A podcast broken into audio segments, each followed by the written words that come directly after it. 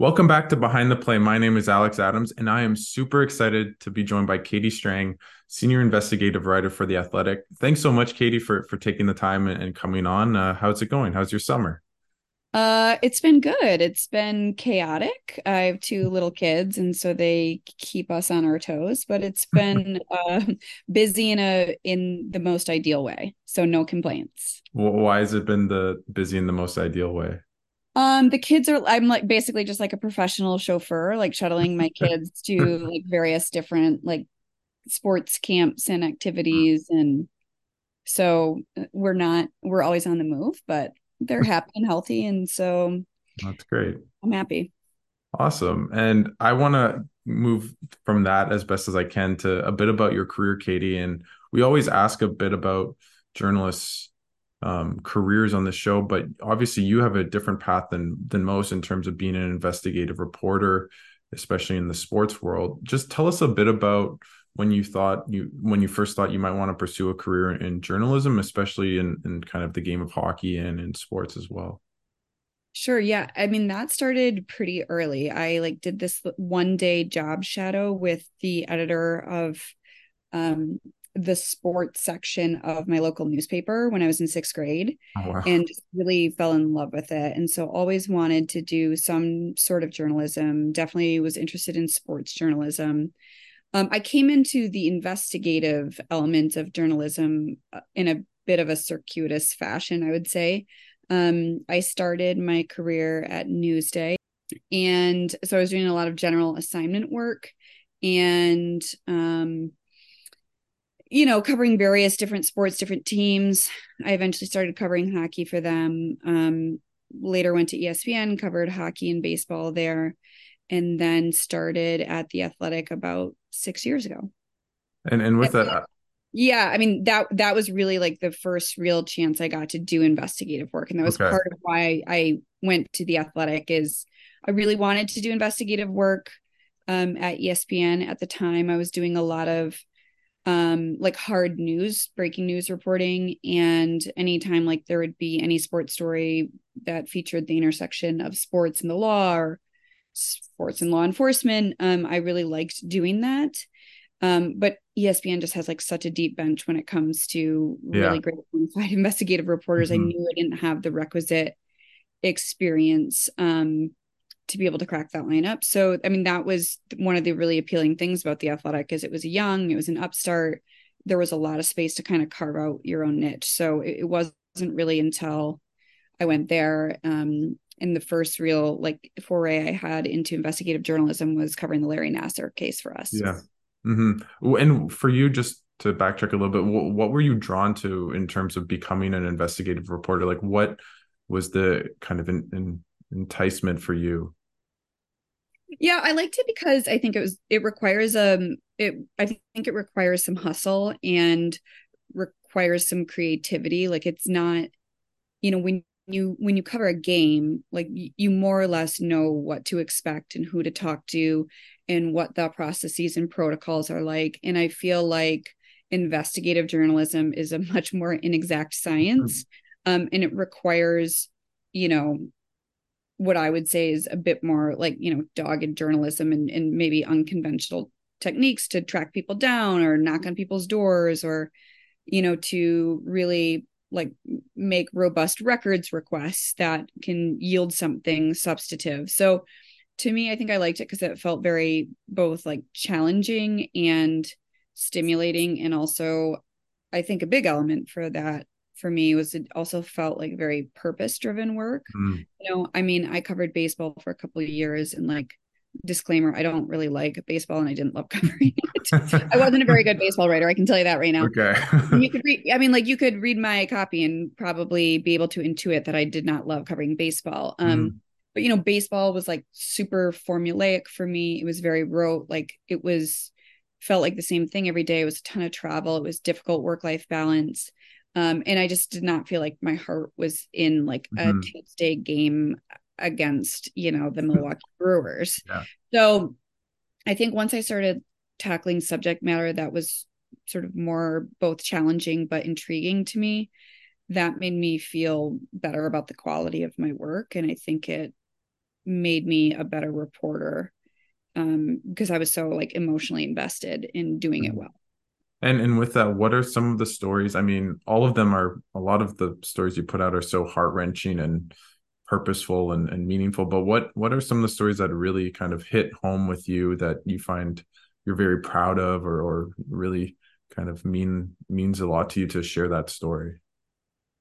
Yeah, I mean, one of the like, I mean, the Nassar, the, certainly the Nassar case was like really made um, a lasting impact on me. Both, you know, I learned a lot, I think, about how universities and institutions respond um, when they're under scrutiny and under duress, and how they sort of reflexively revert to institutional protectionism. Hmm. Um, I also feel like I learned some like more uplifting things from reporting that case, which is like the power and autonomy that um, people have, and in certainly athletes having a, more agency now than they did even five years ago, Mhm. um, and that there's a you know a great sort of power and sense of catharsis sometimes and solidarity that people can siphon. Um, you know when when people collectively come together and speak up. Mm-hmm. And and with that, like with with all the stories that you've written on, like what do you think? You've mentioned alluded to like the doggedness, but how do you find sources? How do you interact with the sources? How do you get them to corroborate information? Like how give us maybe a little bit of an insight, maybe not on a specific story, but maybe how your process is into kind of digging deep into stories. Sure, yeah. Um it's a lot of cold calling on my end. Like I I make a lot of cold calls every day.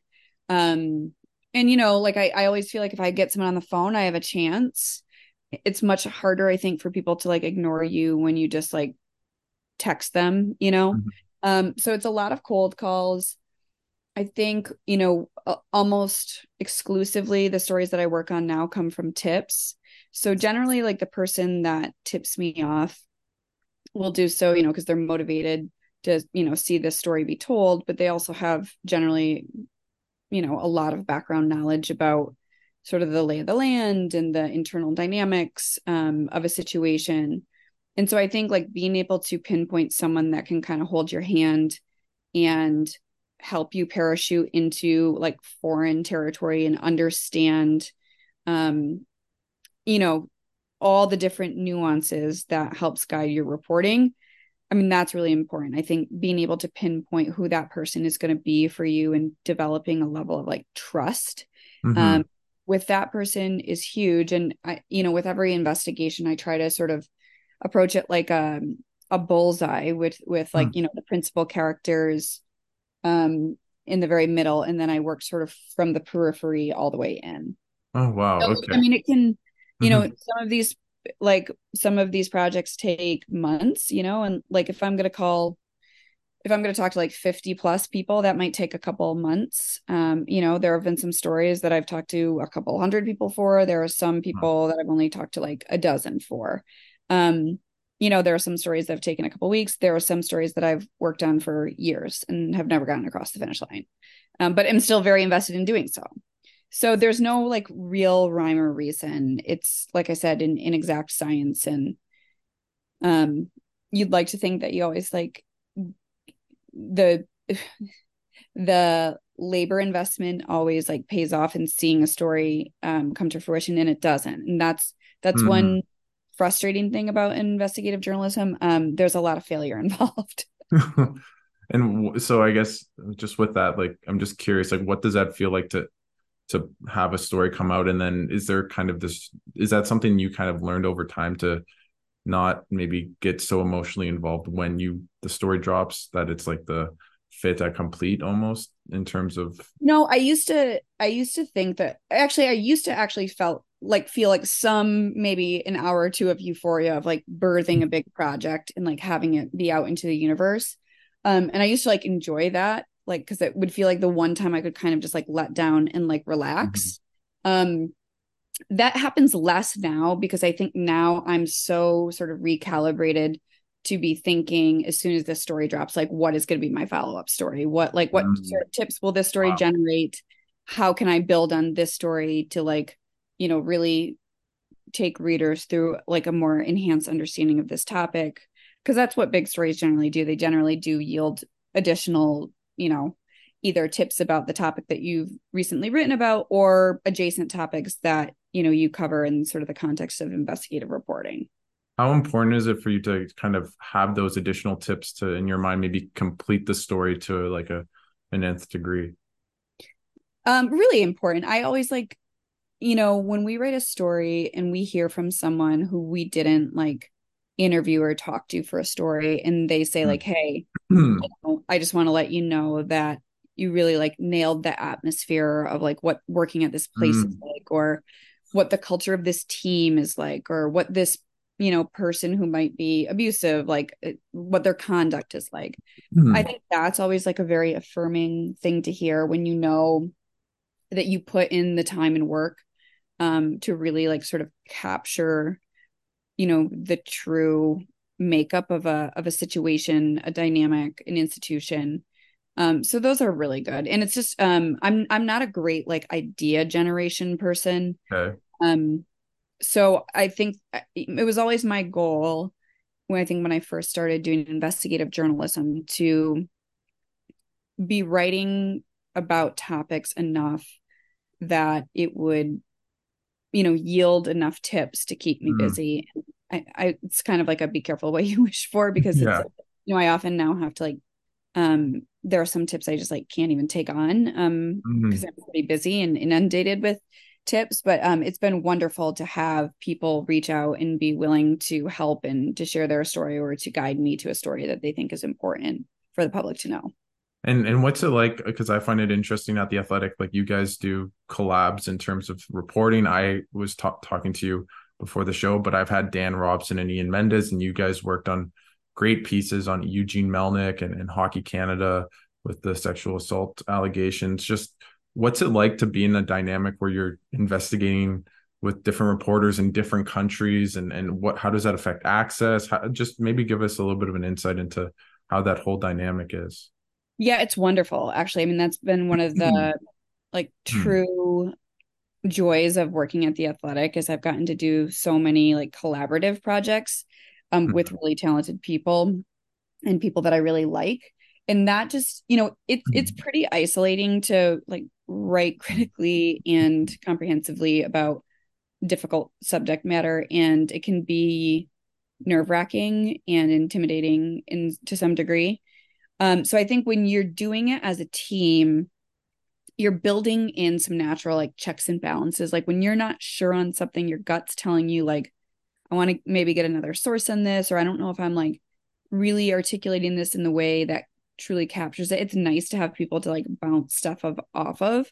Um, and then also I always like find it a learning experience because I'm mm. I'm, you know, I'm mm. I'm reporting on you know a, a story with some with people that have like different skill sets and strengths than me so like you know just using the ian and dan as an example like dan is like a, a just a truly like masterful beautiful oh. poignant writer mm-hmm. um and i'm not um so it's that, and, but, yeah. but it's you know like there it's funny um people you know at, when you're actually like reporting next to someone you sort of see how they approach interviews and approach people and like you know doing that with dan made me realize like why people open up to him in the way that they mm-hmm. do and certainly learning about like reporting with your senses which he he's really good about doing and he's really good about describing time and place um and putting people at ease and then for ian like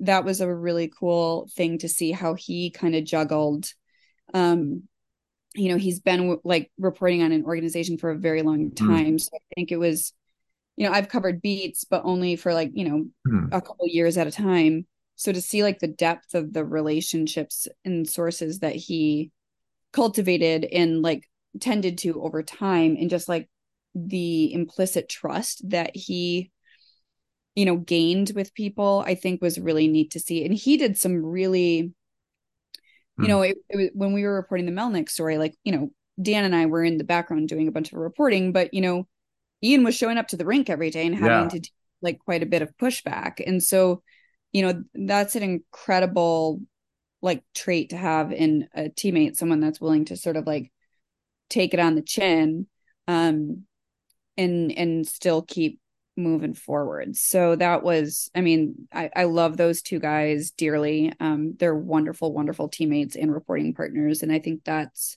I'm really proud of the work that we did. And a big part of that is because I enjoyed the collaborative effort of that so much. Mm-hmm. And and with that, I want to go a little bit to the Katie Stone story that you had because I thought it was so interesting. And if people don't know, it's uh, like the coach at Harvard for decades, and there clearly was a culture of hazing, and and there was some racism, and just not. It didn't seem like a great climate. But for you, do you think how much do you think of that culture is just a byproduct of the game of hockey, and what was that like writing kind of about like toxic culture in in women's hockey and how much are you should we maybe be worried about uh, toxic culture in the game of in women's hockey not just men's hockey? Yeah i mean it's definitely pervasive in both men's and women's hockey for sure. Um you know i if i have like a specialty it's probably that you know i focus a lot of my reporting on sexual abuse and sexual misconduct like that's kind of my mm-hmm. wheelhouse. Um and so you know i'm certainly not like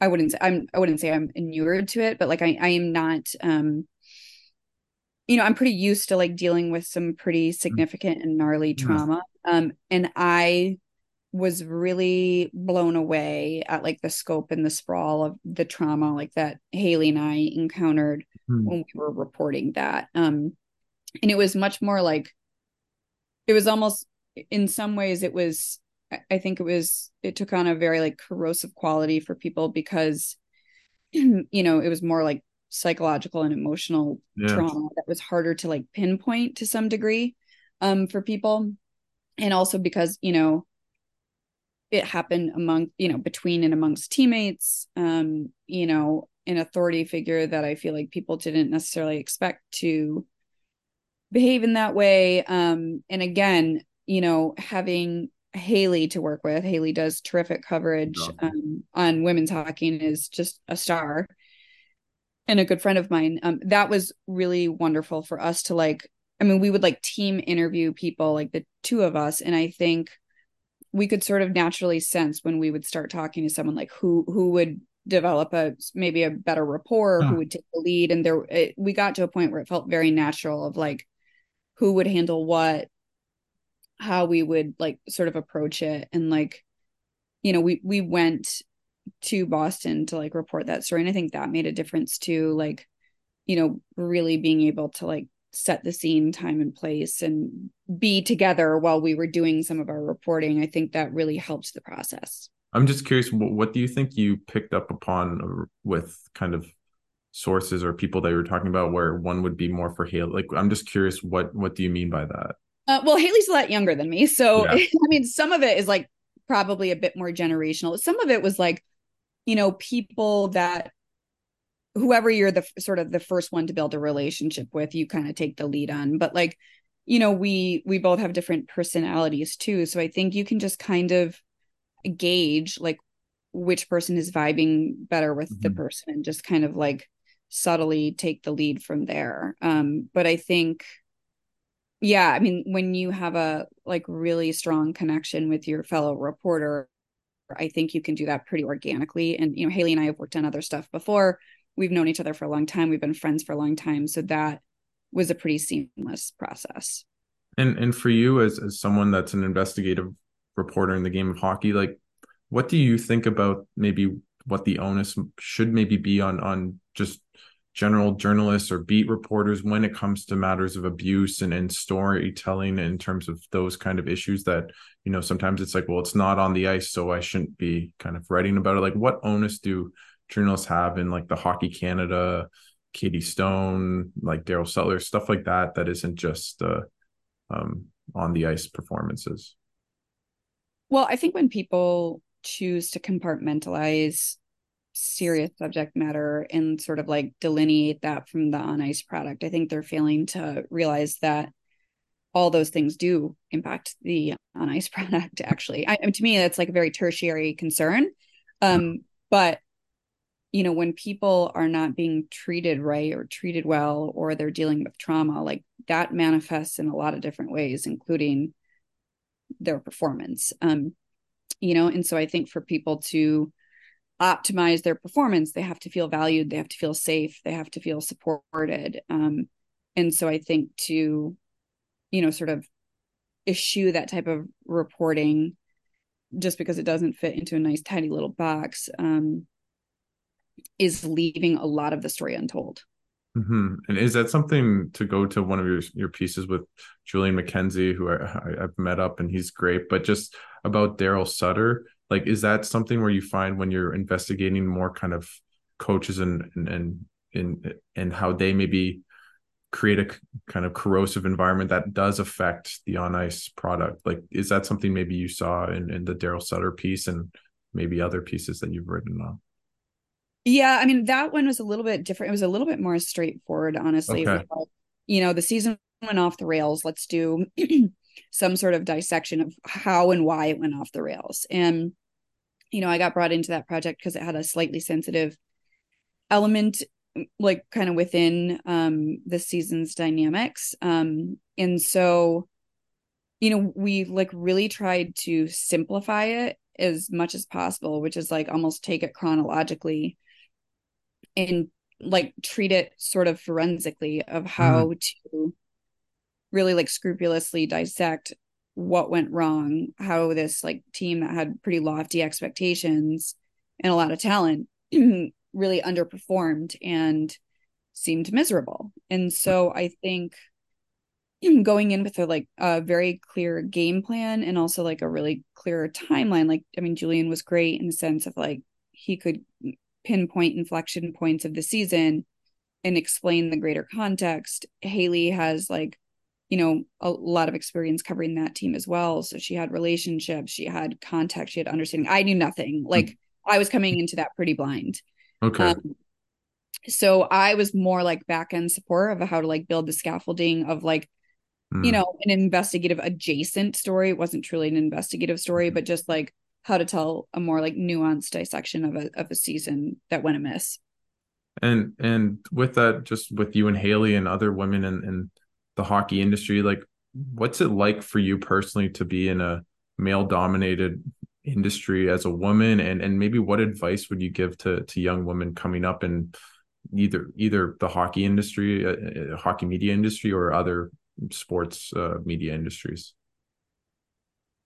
Yeah i mean i think I used to say like it didn't really like register for me like being a woman in a mm-hmm. like male dominated field. Like now that I'm older, I think I realized that I probably just like um put up with a lot of shit that I probably shouldn't mm-hmm. have when I was yeah. younger. Um and just kind of treated it as like the cost of admission. I'm much less willing to do that now and I think most people are much less willing to like give me that type of shit now given the type of subject matter that I generally cover.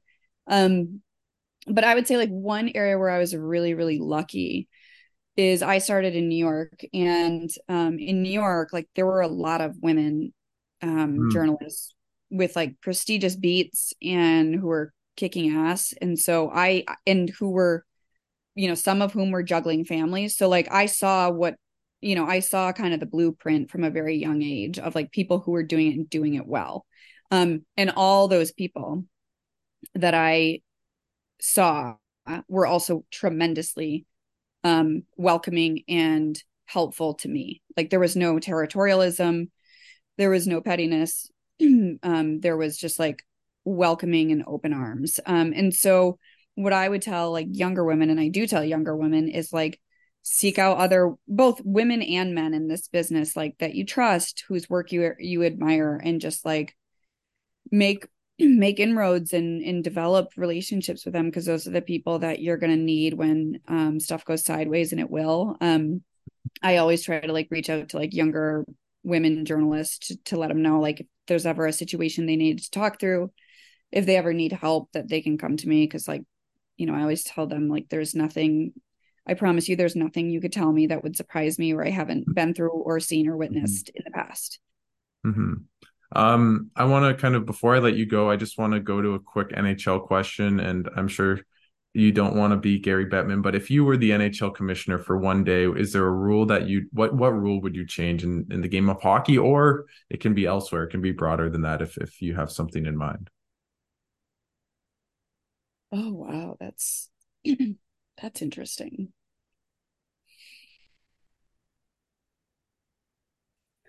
Wow, you really stumped me with that one. That's okay.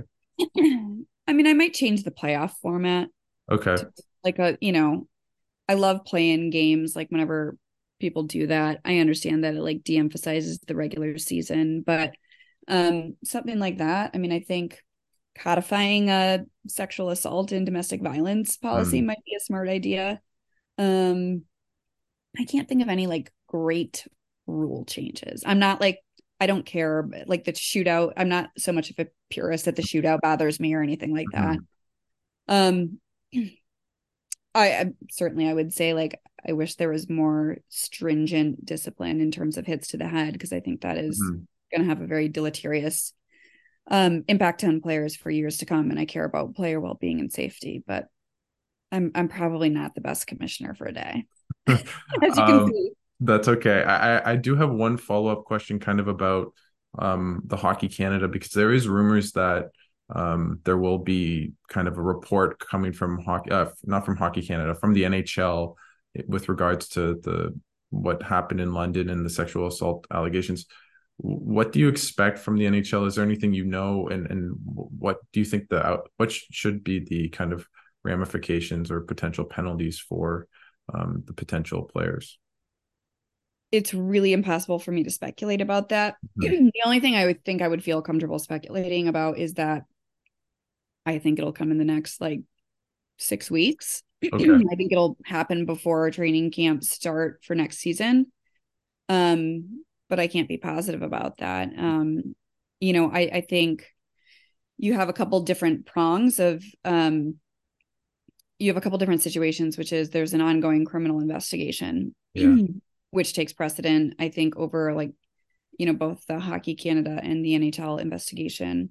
I don't know whether there's any level of coordination, uh, you know, amongst Hockey Canada, the London Police Service, the NHL. Um, so it's it's hard to tell exactly what the sequencing will look like, whether there will be charges, if there are not charges, whether there will be supplementary discipline. Um, so unfortunately like most other people i'm i'm just okay. sort of waiting no, I, I, I just thought i had to ask just you know sure. Yeah no you should.